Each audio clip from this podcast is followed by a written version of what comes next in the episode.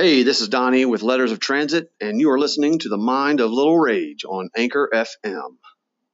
It's time to get loud and get heard on a Saturday edition of The Mind of Little Rage.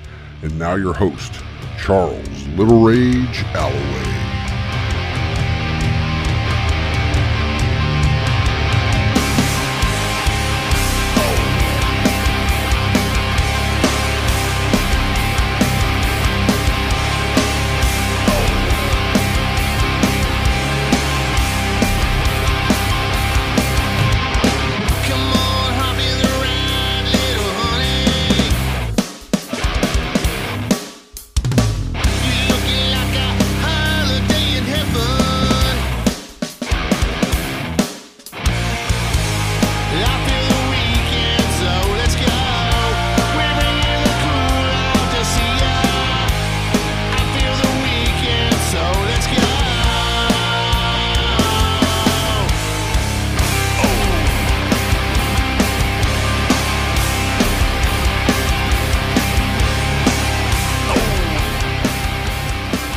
Everyone, to a Saturday edition of The Mind of Little Rage. And on today's program, this is going to be the second band that I have been able to chat with from the wonderful United Kingdom. And this time, we've got some British accents, which is really cool. I've been looking forward to this.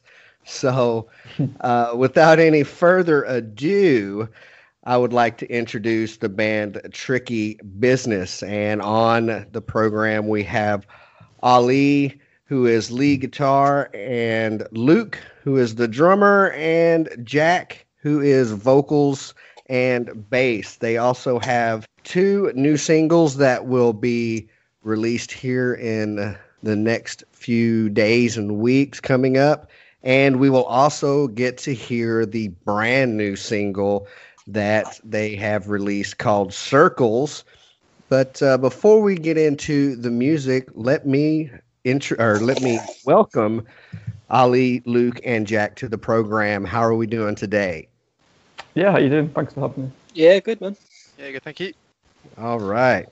So the first thing out of the gate is you're from Birmingham, and there's a lot of uh, famous bands and famous musicians that came from Birmingham. Yeah, definitely. And we've heard, you know, Tony Iommi and, you know, Geezer and Ozzy talk about how dark and and kind of dirty that the that the town is. Is it is it that way for real, or was that just something in the past?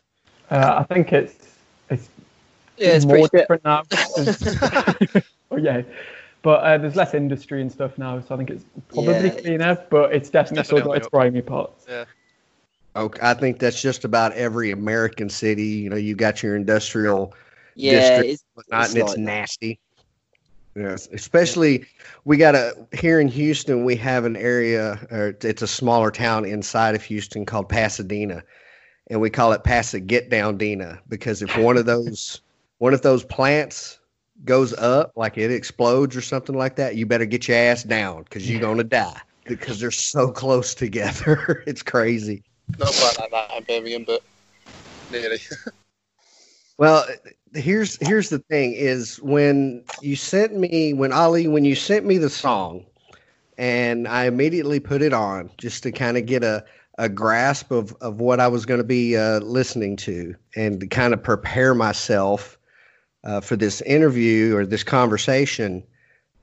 I was pleasantly surprised that this was just dripping in blues, and that's something that I preach for lack of a better term, on this program is that that concrete foundation in the blues. Is this uh, is, is this something that everyone in the band is has a has a firm grasp of? Is the blues? Uh, yeah, but I mean, for me, definitely, I'm a really big blues guy. Yeah, I, I'm. I've got a deep love for the blues. I sort of started for me with like Robert Johnson, BB King, and stuff like that. That's, that's my sort of background on it. And then I sort of from there went to Clapton and that sort of thing. I think the other guys have more of a more of a grasp on it than than myself, but I listen to it very similar music, so they've sort of analysed it and learned about it more, and then I've uh, essentially picked it up and it matches my drumming style. So I was, uh, like I said, I was pleasantly surprised because I don't get a lot of, of bands that have the have that that prominent blues sound, and it just put a smile on my face because, you know, I'm I'm a big fan of uh, you know Stevie Ray Vaughan and Joe Bonamassa, you know, and Yeah, of course BB King, you know, uh, you know Robert Johnson, and, and if you hear some of his stuff, it is so haunting, and just you're just like, did he really make a deal with the devil? Holy crap, you know. Yeah. but uh, you know, and of course you have bands like Led Zeppelin, who are heavily influenced by the blues, Black Sabbath, uh, and and if you're in pretty much any kind of, of modern music, maybe not EDM or something like that, you're you've got to be influenced by the blues. So um, Yeah, totally. I, I, I loved it. I, I, I it just it made me it made me smile is what it did. So thank you for doing that. Thank you. before yeah before we get into uh, the music, let's let's get to know the three of you a little bit better. Who were your major influences musically that led you to this point? Uh, Ali, do you want to start? Uh, yeah, okay. So I'd say my earliest influences probably just come from um, what my parents listened to, which I suspect is probably the same for a lot of musicians. But they're really big into 60s and 70s rock. So stuff like Zeppelin, ACDC, The Stones, uh, Pink Floyd, Hendrix, just sort of everything you would expect, really. Uh, as I got into my teens and I started to move people my own age who into rock music, I probably got introduced to more modern stuff right from stuff like kind of Queens of the Stone Age and Foo Fighters through to more bluesy bands, uh, the White Stripes, uh, the early Black Keys records. And then when I got to about 18, that's when I kind of started to discover the blues. I didn't really know anyone who listened to blues, so I really just had to work it all out for myself. But I got really heavily into it. Um, yeah, people like Robert Johnson, BB King, a really big one for me as well is John Lee Hooker. I just love that kind of pulsating, driving rhythm he has in his songs. Um, so yeah, that, that's sort of my background really. Uh, so for me, it was like I don't I don't know like I don't know how much of this you sort of get in America because it was quite a big British movement. But there was a in the '60s, it's like the movement of the mods. I don't know if you know any about that, but it was like in Britain. Uh, it was all like beat music, and it came out of like ska and stuff like that. And then, so my sort of influences from that is like the Who, and then the Jam, Paul Weller, which I'm not sure how much that stuff actually translated to America, really. But um, It's of that here. yeah, I mean, it just it you know something like that. It didn't have that that immediate impact like you know the No. Beatles yeah, it was a culture. or or Led Zeppelin did. You know that especially you know m- more towards my time period when uh, when I started discovering you know the different music and stuff like that. You know we, we were still within the British invasion yeah, or the new wave of British heavy metal. You know, you had your Maidens and Def Leppard and, and Priest, and I don't know if Def Leppard actually falls into that heavy metal category, but you know, that's where most people put them. So, but uh, I I'm musically bipolar. I can go from you know one of my mo- most favorite things to listen to, and and I just melt every time she opens her mouth is Adele, and uh, you know, I can change and go to ZZ Top, and then at the end of the day, I'm probably listening to something like Fear Factory or something like that. So uh, I jump all over the place. Matter of fact, last night I went from country to like Divine Heresy within like two seconds. It was crazy. no. Most people would get a headache if they did that type of thing. So. All right. So, uh, how long has uh, has Tricky Business been together as a band? Um, I think the first auditions were about 2017, but actually us together, us three, was probably late 2018 when we came together. We've had quite a lot of lineup changes. We actually started as a as a five piece before we came to be a three piece. But yeah, I'd probably say about 2018 was when the three of us came together.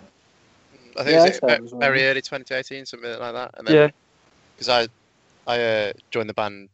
I think it might have been late, late 2017. I might, yeah, it might have been actually. I think our first came Yeah. was January 2018, so it would have Yeah, been that was the the end one, of 2017. Yeah, So Okay, get so we're going a little over two years now.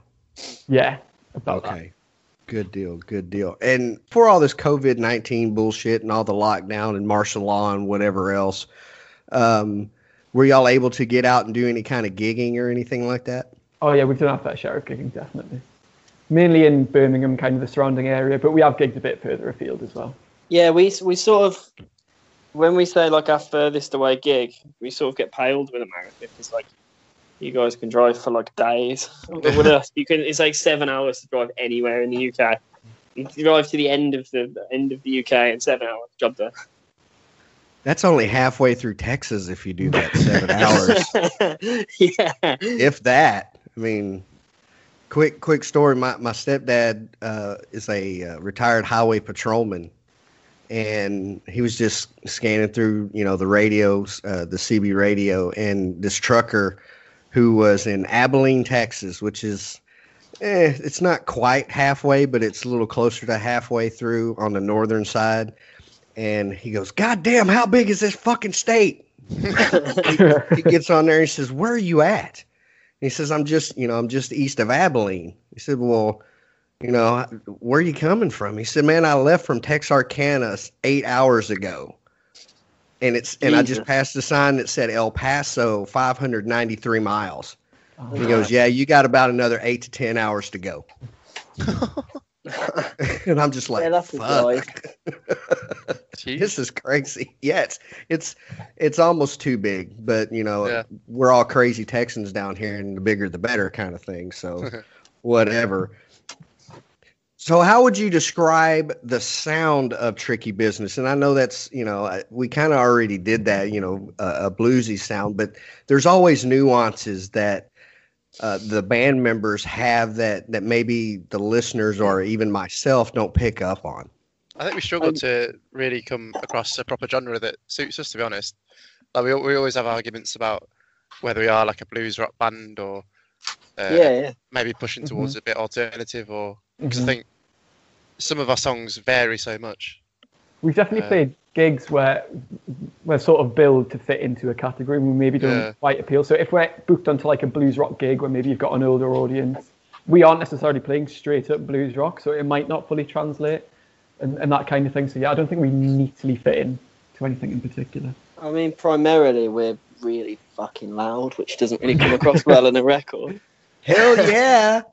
But see, but live is where it's really at, though. That's that's Yeah, you know yeah. you only get a piece of it on you know Spotify or or, or Yeah, oh, iTunes totally. or something like that. But when you go see a band, that's when you really get to to to see, you know, wow, you know these guys are really good because you know most people know you when you go in the studio you can nitpick and and fix things, but when you're live, you fuck up. People, you know, either are like, "Whoa, that was cool," or "Oh God, they fucked that one up big time," you know. But uh, you know, live is where you get, you know, you get that feeling, you get that experience of of just being able to go, "Yeah, these guys got it."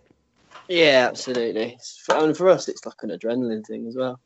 hmm And it's weird how interacting with the crowd can almost affect how you play. If you get a good crowd, you play well. Like, and if you can get sort of a crowd that's just not responding, they don't seem interested, it kind of becomes very frustrating, and you maybe find you making more mistakes than you normally would. It's, it's yeah, playing live makes a really big difference. Well, speaking on that, would you say that? And I and I just speaking from experience, if I'm in front of a crowd that's not really, you know, reactive or whatever, they're got their nose in their phone or, you know, their head up their ass, whatever it may be. Does that make you want to play even better, maybe even louder, and just say, "Hey, we're up here, asshole. Pay attention." I think certainly for me, being a drummer, I'm sort of at the back, so I think if the crowd's not really paying attention, I just have a lot more fun with it, and I just go a bit crazy, to be honest. But you know, you got to make them sort of try and listen to you somehow, get their face off the phone, like you said. Spoken like a true drummer. I love it. I just remember we had this one gig in particular though. We'd been, I'm not sure why we were booked to be honest. It was about a year or so ago. It was two other indie bands were on the spot, so it was an indie crowd. Uh, yeah. And we came on, the crowd didn't seem interested. I remember Jack was, there was sort of about a 10 metre gap in front of the stage, there was no one standing. Jack was sort of interacting, trying to get people to come forward, and people just didn't seem interested. It, it, You do kind of want to impress them, but it is just very frustrating when that happens. Unfortunately. That was a, that was an odd night. Yeah, I remember that. I, I've had stories like that. We uh, first band I was in, uh, we were we were doing like thrash metal type thing, and and this is 91, 92, and grunge was you know of course taking over, and nobody was listening to metal anymore. We went to a show, and of course we're doing our original metal stuff, and the guitarist turned around, and looked at me, and goes, "All right, Misfits." So we did where Eagles Dare, and everybody turned and went. They, they just went from like some thrash metal to punk, and and uh, you know by the end of the show, everybody was like, "All right, that was cool, that was cool, yeah." You know, we did we didn't know about you guys, but you pulled out the Misfits, and you're all right.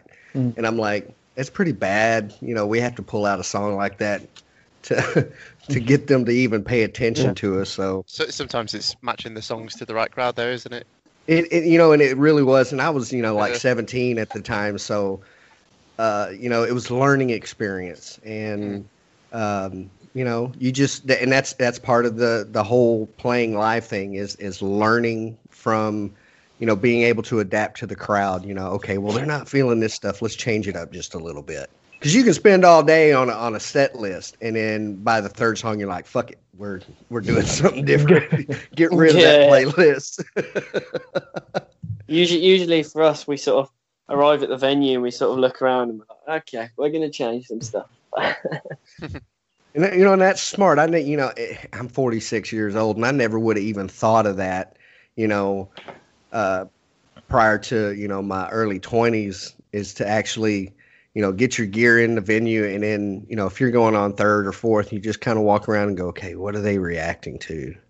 okay, yeah, and it, and it finally just kind of clicked. So, yeah, it, it's just a learning experience, and it just takes time and and uh, and wisdom as you as you grow older as a band. Um, I was just going to say it's, it's sort of one of those things that like we sort of we've sort of developed a bit more of a a bit more of a thing, and and for us, there's also a point where we are kind of a bit more particular about what gigs we're actually accepting and stuff like that. You know, we're and I sort think- trying I think you have smart. to.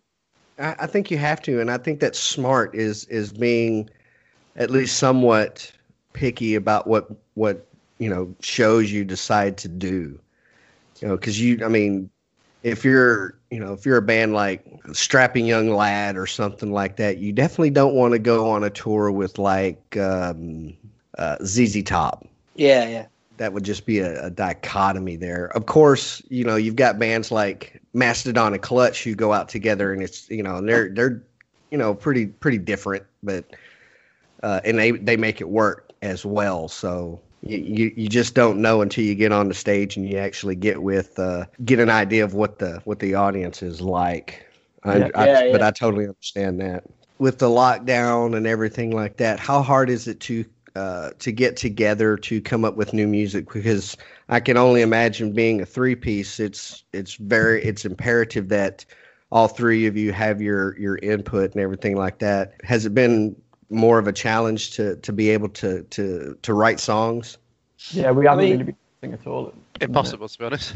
yeah. We we we've sort of we've sort of gone on a bit of a we've just used it as a time to sort of sort our social medias out and get our marketing Mm. together and that sort of thing. Yeah, think- we've been and pushing the singles preparing. as well. yeah, we've been quite lucky with the time. Well, not lucky, but like the way it's fallen and the singles being finished. Uh, we've been able to use this sort of to promote them a bit differently. Yeah. Uh, Yeah. and you know, really release them during this so that we still have uh, material to do. Like, I think if it was maybe a month earlier, then we'd be a bit strapped for uh, Yeah, and what it, we it's could release. It's good for us because we can sort of the the change is sometimes different and it comes with new inspirations because we can sort of take away from it, step away from the from our like routine of like solidly gigging loads and just be a bit more creative ourselves and then we can bring back into the studio once this is all over with new ideas and get some Mhm. fresh stuff going. It, it, that, that's just maximizing your time. Yeah. and, and doing what you can with you know with what you have or you know as as i'll say you know time and time again is adapting and overcoming So, and we've all, you know, we've had to do that here in the U.S. as well. A lot of the bands have had to do that. You know, we're doing, they're doing live streams instead of actually going to venues and stuff like that on YouTube or Facebook or something like that. Have y'all thought about maybe trying to do a, a live stream or anything like that? Yeah, I've been I've been streaming a lot, but like we haven't been able to because you can't get in like England. You're not allowed to get together with anyone that's Mhm. not in your household at the moment. So that's like pretty difficult. So Um, it's not really possible for us to like meet up even in someone's house or anything like that. yeah, Sort of strict really at the moment. Yeah, it's it's pretty strict over here. Man, Yeah, okay. so that- I thought we pretty had it bad over here. Holy I, I shit. suppose we're I suppose we're quite lucky in a way because we're like there's no. Sometimes with bands you get a bit of an anxiety that if you the momentum stops then everything will stop. But we're like primarily we we're we're friends as well as like yeah. we go out together a lot and we'll go drinking together. So we're sort of pretty. There's no anxiety of like not restarting for us because it's Mhm. just sort of a case of we can just wait. It's fine for us. And it was fortunate that it fell once we got these singles. Yeah, Because we're able to just spend time pushing it on social media, radio, things like this. So we are kind of fortunate in that respect. Yeah, So there really is a, a brotherhood within tricky business. It's it's uh, you Oh, know, definitely, I, yeah. Yeah, I definitely. guess yeah. it's more like the Three Musketeers. I mean, th- those guys were living together for a while, and I mean, I was uh, barely leaving the house, and they, they had to kick me out sometimes. Get the fuck out. Yeah. What's the music scene like there in Birmingham? I mean, before all this lockdown and shit, what was the music scene like? Was it, you know, was it It's- diverse or were there, you know, just Yeah. certain pockets? it's weird, man. There's a lot of there's a resurgence in certain things. Like music over here is really big with like the grime scene. So like rap is a big deal in Birmingham, and it's like rap, metal, and indie are Yeah, they're sort of really strong. They're the big three. Everything else is quite fringe. But you know, if, if you look for it, it's there. It's like any sort of major city. You've got to just sort of know your spots, and and it's one of those things. Well, that's good because you know we have a lot of music scenes that are dying, and and this was even before, you know, all this lockdown stuff. And music scenes, you know, towns were just dying. Like Kansas City is, you know, Yeah. Kansas City, Missouri is just dying. But you have areas like uh, Columbus, Ohio, that it's kind of like the new Seattle. There's so many different bands there, and it's just growing, and and the community actually supports it. Yeah, yeah. I mean, we're quite lucky in Birmingham because it's quite there's quite a lot of art culture there.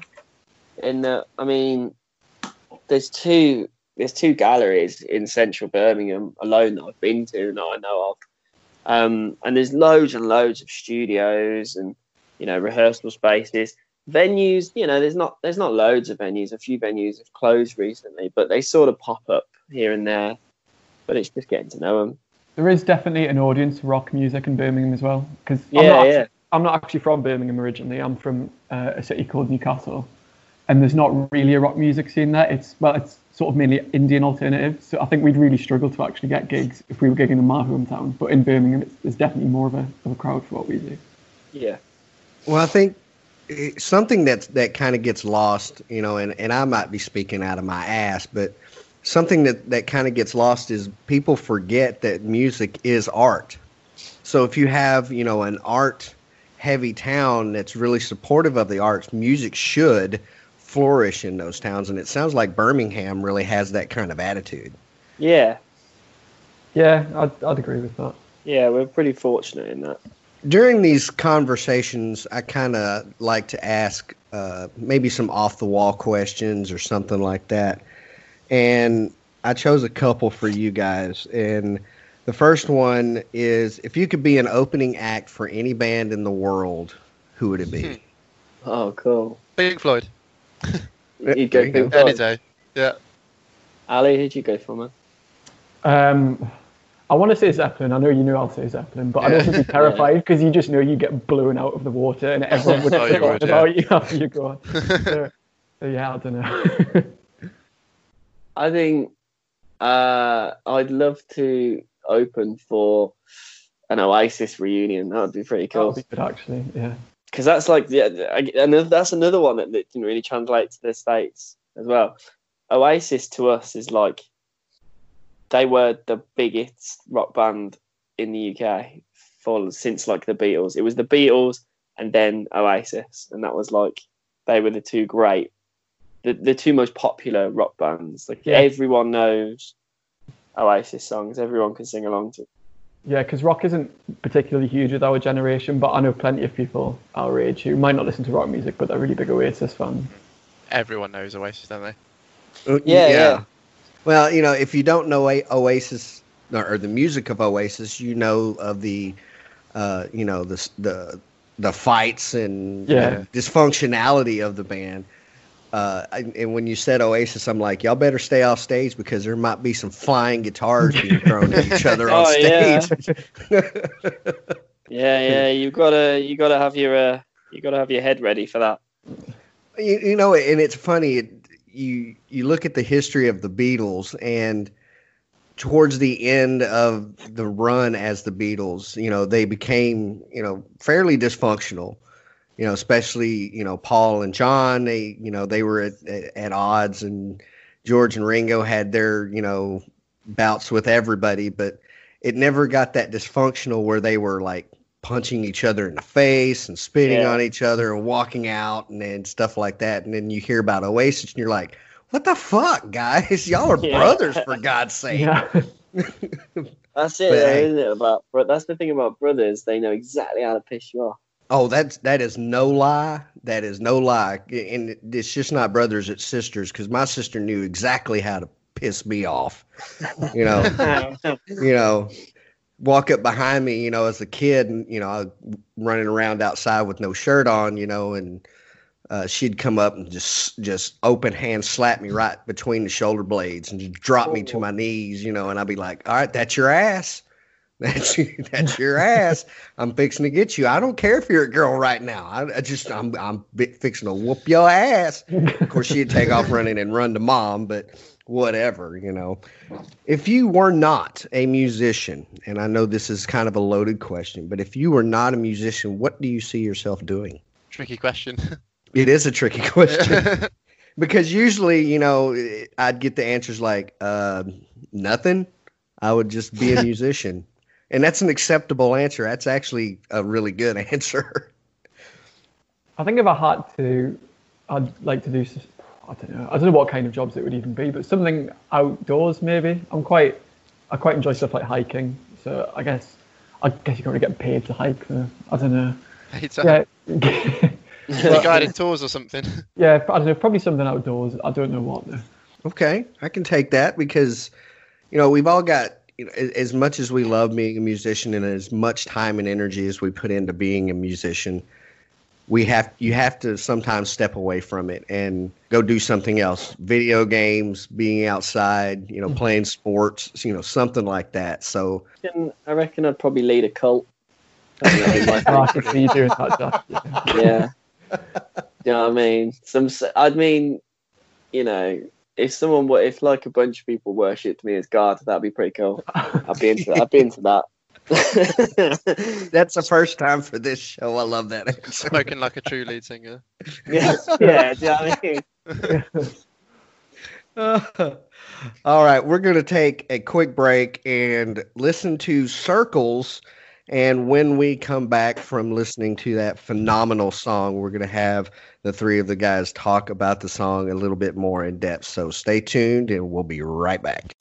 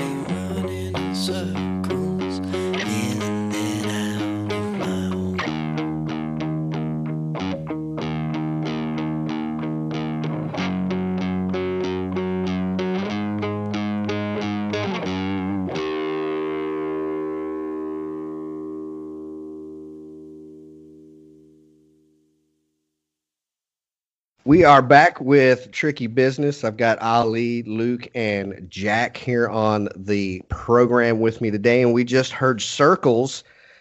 And as I alluded to earlier, it is very blues heavy, which I, I immediately fell in love with.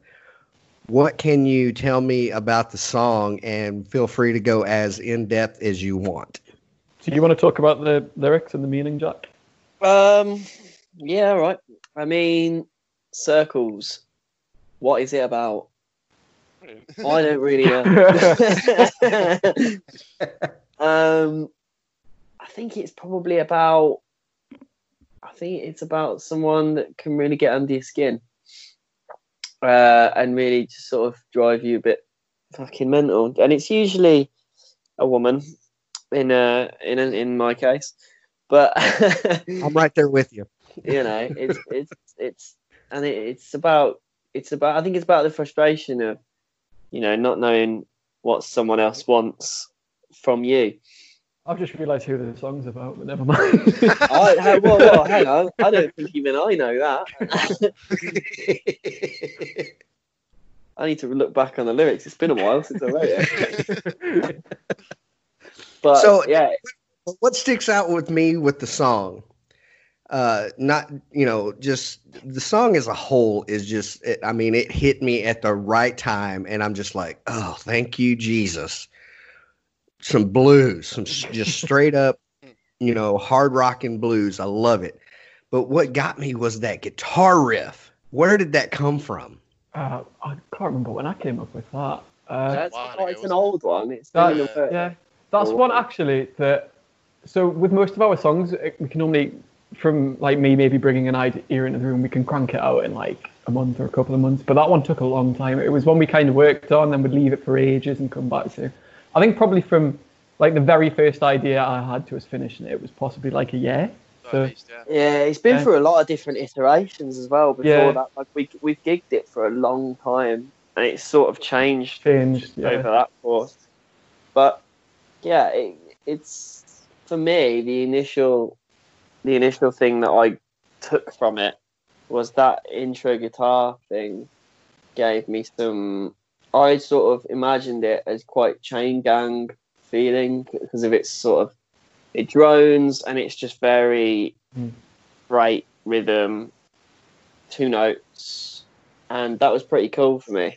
the first the first couple of seconds i'm just like entranced by by and, and it's something very simple you know and and like you said it drones on but at the same time it kind of drives. It, it kind of pushes you a Yeah, little bit. And i'm just like oh you know and i'm just mm, yeah I, It's- I, I had to crank that thing. bastard up high. I mean I'm, I'm surprised my ears aren't bleeding because i cranked that motherfucker up loud in my headphones. But uh it's an odd opening riff because gigging it, we've I've sort of um, got some sort of different vibes from it every night. Like some nights it's pretty driving and pretty, you know, it's more of one of those sort of pump up songs. And then some nights I've sort of started playing it and it's felt quite dark and a bit um, eerie in a way. Yeah, See, I get that. that's that's what I love about music is it's is it's so subjective for the listener. Yeah. You know, for me, it it, it kind of pumped me up and and you know kind of you know revved my engine so to speak. But Yeah, yeah. but somebody else could listen to it and go, oh, this is going to be a very depressing song. Yeah, yeah. Mm-hmm. You know, and and I, I love that that subjectivity when it comes to to music, especially on the listeners from the listener's perspective. Yeah, absolutely. So change gears a little bit because I don't get a chance to talk to many people from the UK. You know, and and and here in America we kind of bastardize this certain sport. We call it soccer when it should be called football. Yeah. That's quite You know. a that's quite a sore one for you, you you know, and and you know, and and I love my American football. You know, I'm a Dallas Cowboy guy, but you know, I played uh, I played 14 years of the vulgar soccer here. You know, in, in high school and in league and stuff like that. Are are y'all football fans?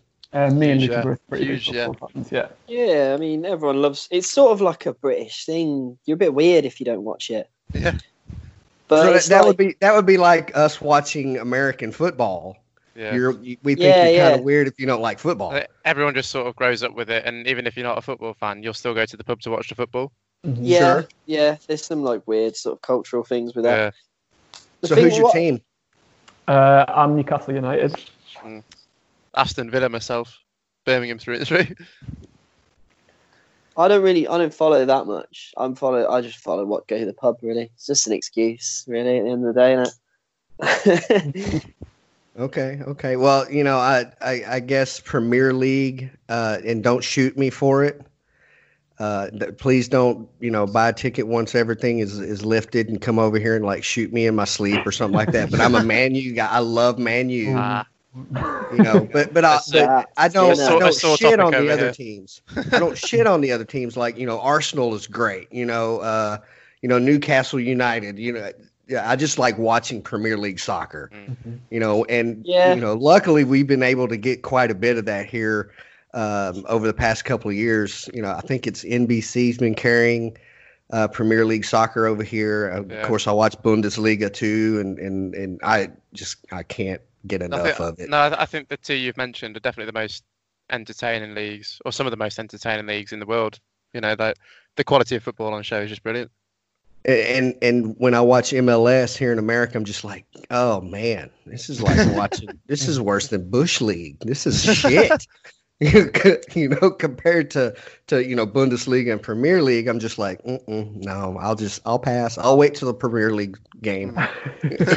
that's, that's fair enough.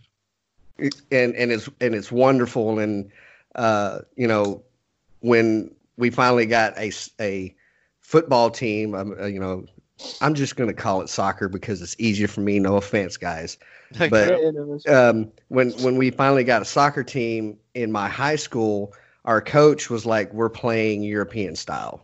We're going to pass back if we need to. We're not going to be the american push forward. We're going to incorporate a lot of the european style of of football to you know yeah, set ourselves apart. We we didn't understand it. We i think we lost we won the two years i played. I think we won two games.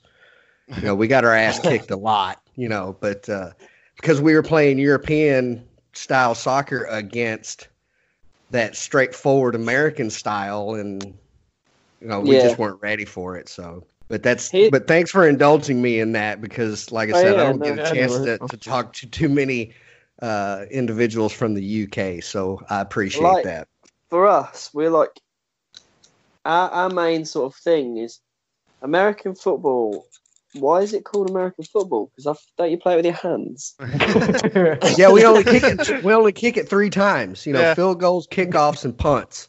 That's it. So why Yeah. is it called football? I don't know, man. American rugby, it should be called. American rugby. American rugby. Yeah. It, it, you know, yeah, it's it's way more akin to to rugby or Australian rules football. Mm, It's way yeah. more akin to that than you know than football or you know, yeah. You know we're the only country I think maybe Canada, but but we're the only country I think that calls it soccer. Everybody else in the world calls it football, which is because you primarily use your feet. Yeah.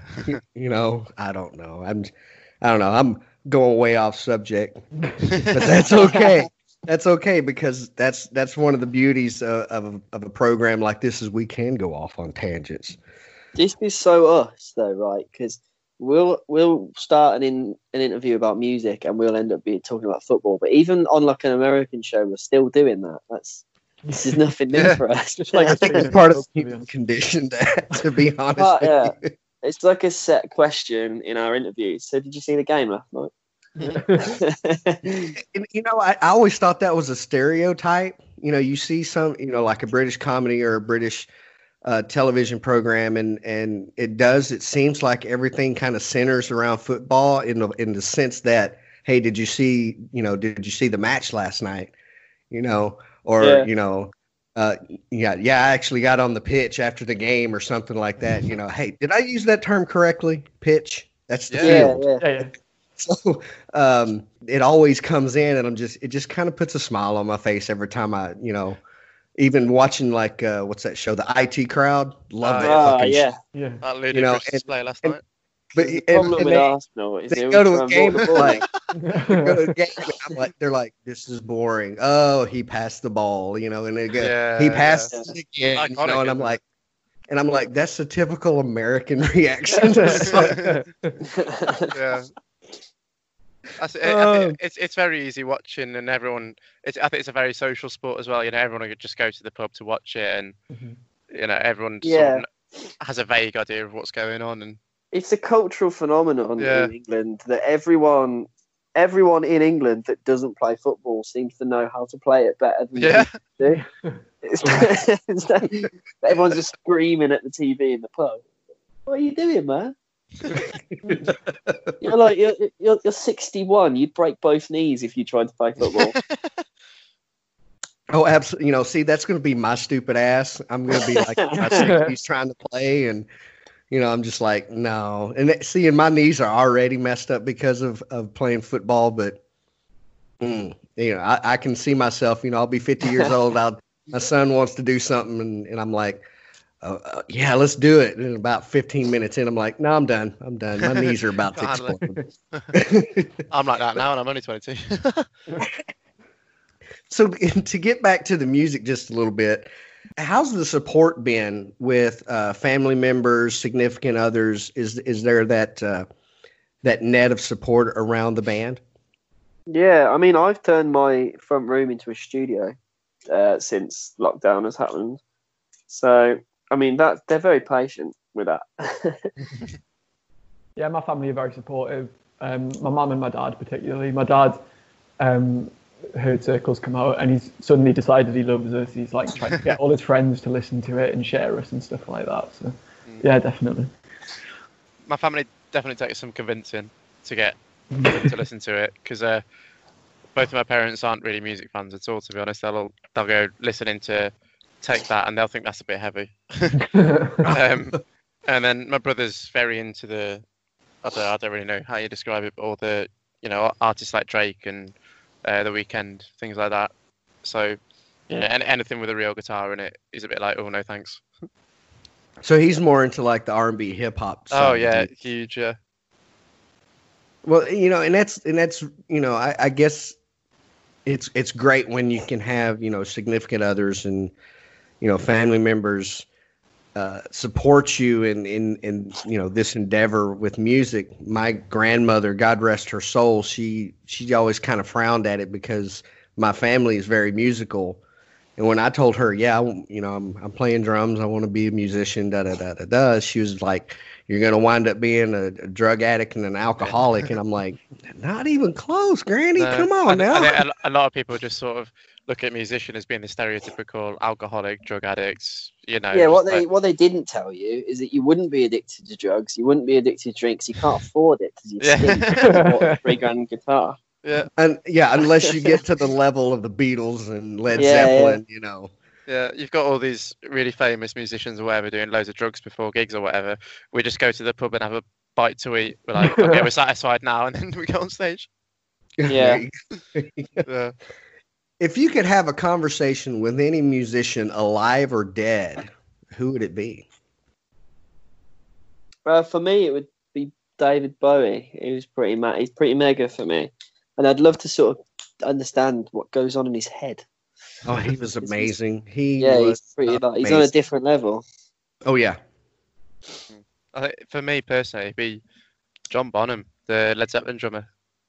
I just think, how the fuck did you get that good at drums?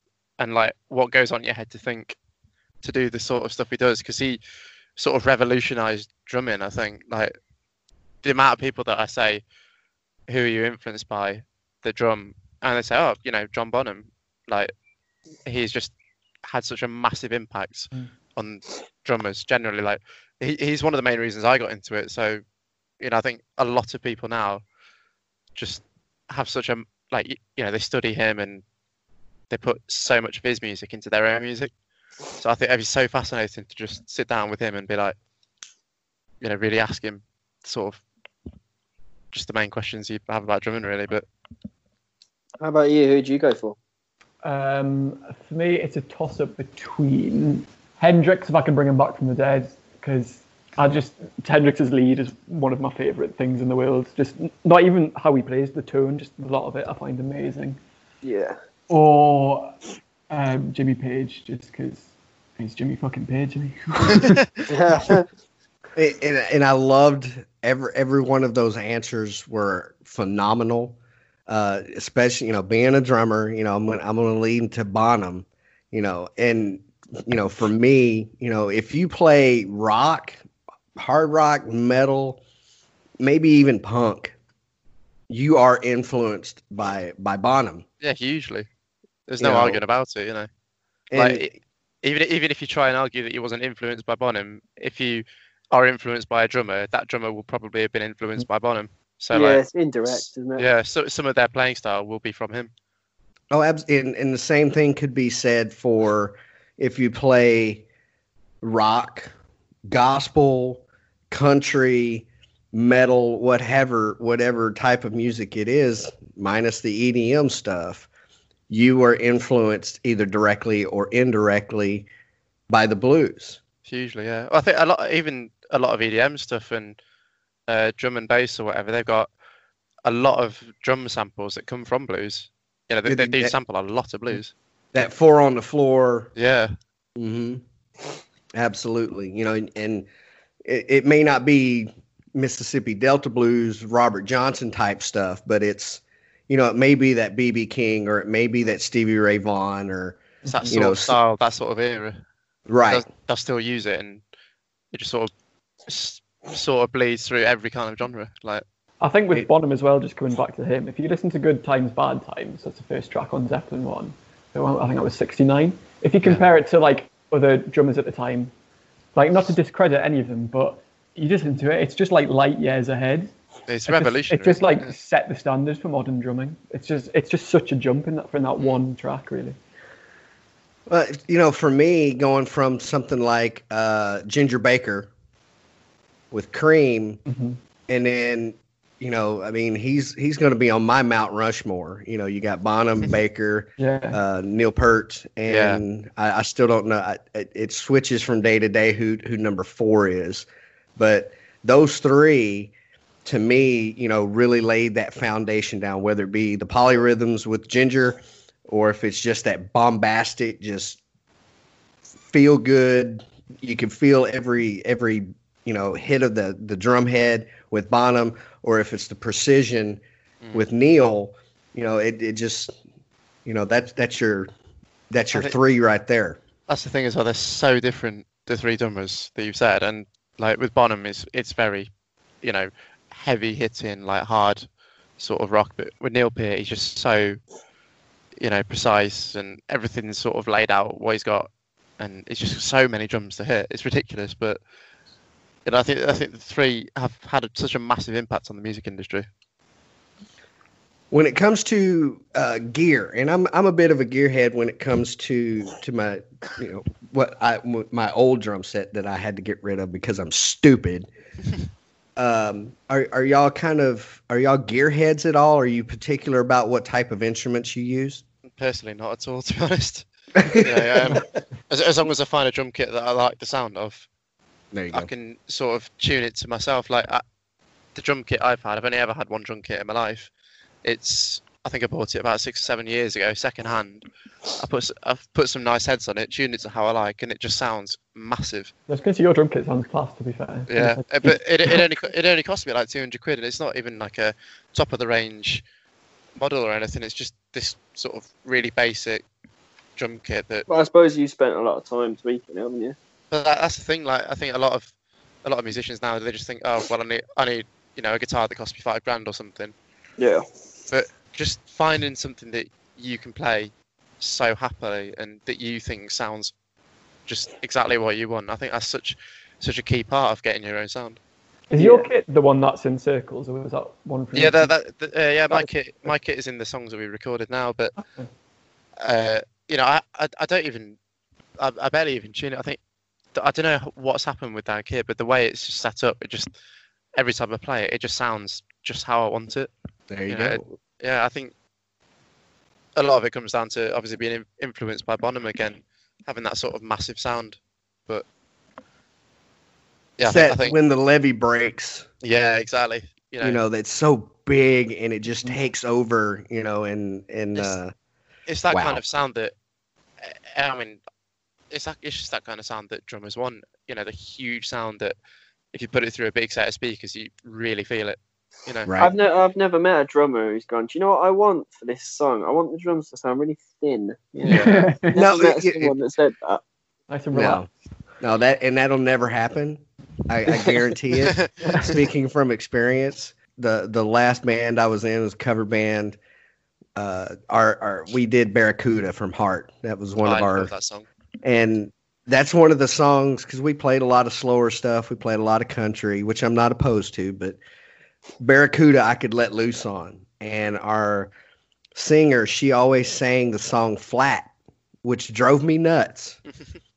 and when we, you know, I saw it on the set list, I'm like, okay, you start singing that song flat, I'm gonna blow your eardrums out. And I would, I would Yeah. hit those cymbals as as hard as I could, and without fail, she would turn around and go, "Thanks, I'm deaf," and I'm like, "Sing the fucking song right."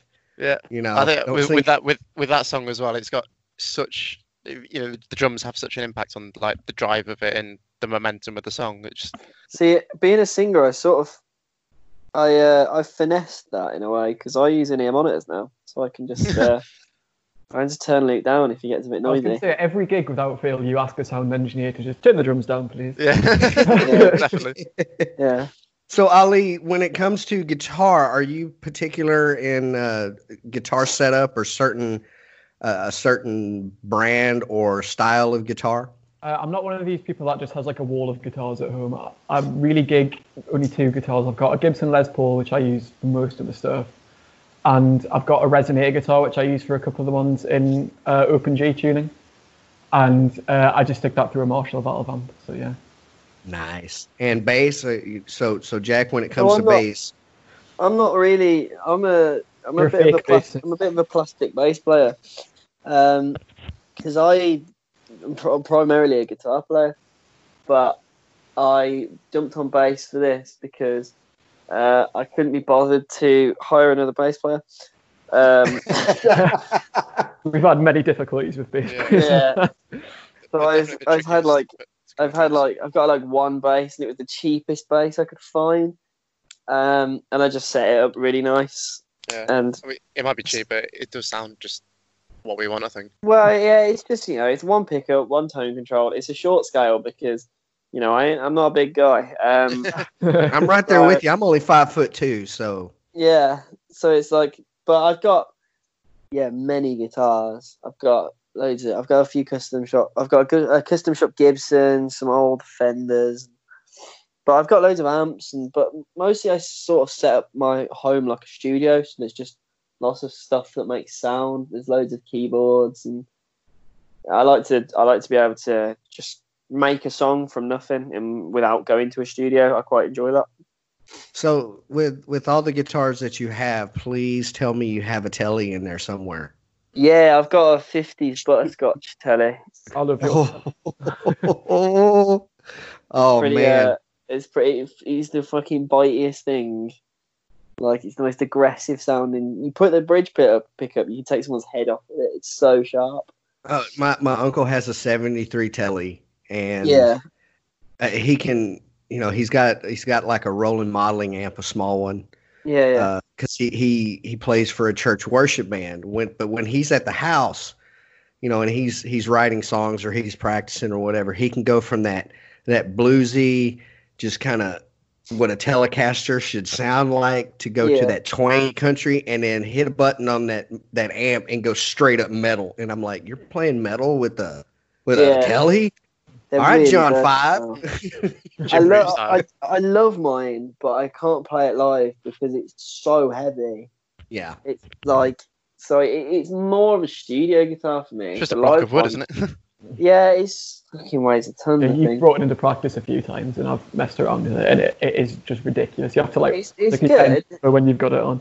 It's good if your set list like half an hour. And if your set list any longer than an hour, it's gonna start to hurt. Now I've never But- had a uh, an actual full on Les Paul on my shoulders. I've had But the Oh, yeah, telly they're on my pretty, They're shoulders. pretty weighty. And, th- But- those and I things pretty heavy. I, I know that a telly is you know that thing is solid. Is it the Yeah, yeah. is is a Les Paul just you know as heavy as everybody Uh, tells me? Well, mine's Yeah, one of the, the newer models, so they I'm not sure if it's hollow inside. I think they. Yeah, they weight relieve them. So they just drill out drill out loads of wood inside. I mean, it still is it, compared to like a Strat or something. It would still be heavier, but it's it's not as bad as what it used to be. Okay, okay, because you know that's what I hear is that you know Les Pauls are heavy, and I'm like, so are tellys, but maybe I don't know, maybe Les Paul's heavier than a telly. I don't know. But- Yeah, Possibly I think. 50s ones might be, but Yeah, the newer models definitely are pretty lightweight. I mean, I quite I quite like a fairly light guitar because I'm I mean my go tos are I've got a Gibson Custom Shop 349 which is like hollow, so that's nice and light, and then I play a Fender Jag which is pretty light as well. All right. Well, I want to be super respectful of your time, and before before I let you guys go, uh, I want to give you the opportunity to plug your social media and say anything that is on your mind to your listeners and my listeners as well. Uh, and you know, if you want to name drop or anything like that, I will just hand the floor over to the three of you. Uh, Cool. So for s- social media, if you just search Tricky Business on Facebook, YouTube, Instagram, uh, it'll come up a little. Our logo is a little sun with a face. Uh, if you could just follow us, like our page, uh, our new song circles is out. So if you like it, please please share it. Uh, Yeah, it gets you our can get it music on out. like yeah. get it on like Spotify, Amazon, uh, iTunes, all of them big ones. Um, might have to plug my one as well. I'm gonna get killed for that. Might as well. Yeah, go. Fair enough. Um, I've got a website, realjackread.com. Um, you can find stuff there. I'm going to make, I'm sort of building it at the moment, so I'm going to put a page on there about Tricky Business. There's going to be loads of information you can get, and that will also link to the socials soon. Anything else we've got to plug? Uh, just that we've got some new singles coming out as well. So uh, keep Yeah. it- Follow the Facebook page. We've got stuff uh, everywhere. Is is there a time frame on on the two uh, upcoming sing, uh, singles? So our next single, which is called Soho City Streets, will be out. I think it's the 24th of July. Off it, it's, yeah, I think it's the 24th of July. Yeah, and yeah. then, Yeah. uh, our third single, which is called Working Overtime, I'd guess it'd be around out August, September Mm. time. there's not a specific date for that one yet. All right. So look forward to not only or go and get circles, go download it, go buy it in iTunes, stream it on Spotify, give Tricky Business your, your backing, your support. Check out their social media. Speaking from from a host point of view, Circles is an amazing blues song, and it really, for me, reaffirms that we need to hold on tight to what really started all of this musical journey that that we take on on a daily basis, and that is the blues. I have had an absolutely wonderful time speaking with Ali, Luke, and Jack today. Thank the three of you for coming on the show. I, I we we kind of snuck this in uh, between family obligations and stuff like that. I appreciate that more than you more than I can express. Um, Thank you for having us. Yeah, thank you. I really It's- enjoyed that. Really appreciated it as well. as with every other guest on the Mind of Little Rage, you have an open invite to come back on the show. thank you. Contact Thank me. you. let me know, hey, we got new single coming out. We're gigging again, you know, whatever it may be. May come on if you want to do five minutes, 10 minutes, or a whole episode. Let me know. We'll make it happen.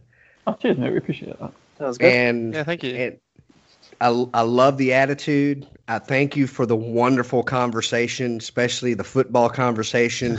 uh, I, I learned a lot. You know, I actually got to talk to some some people from the UK to educate me a bit, little bit on on on football. But uh, um, I appreciate your time, and you guys are you're doing it right, and keep doing what you're doing because it sounds wonderful. It sounds like there's a uh, just a great camaraderie, that that solid brotherhood, and I wish you absolutely nothing but the best in in your musical journey.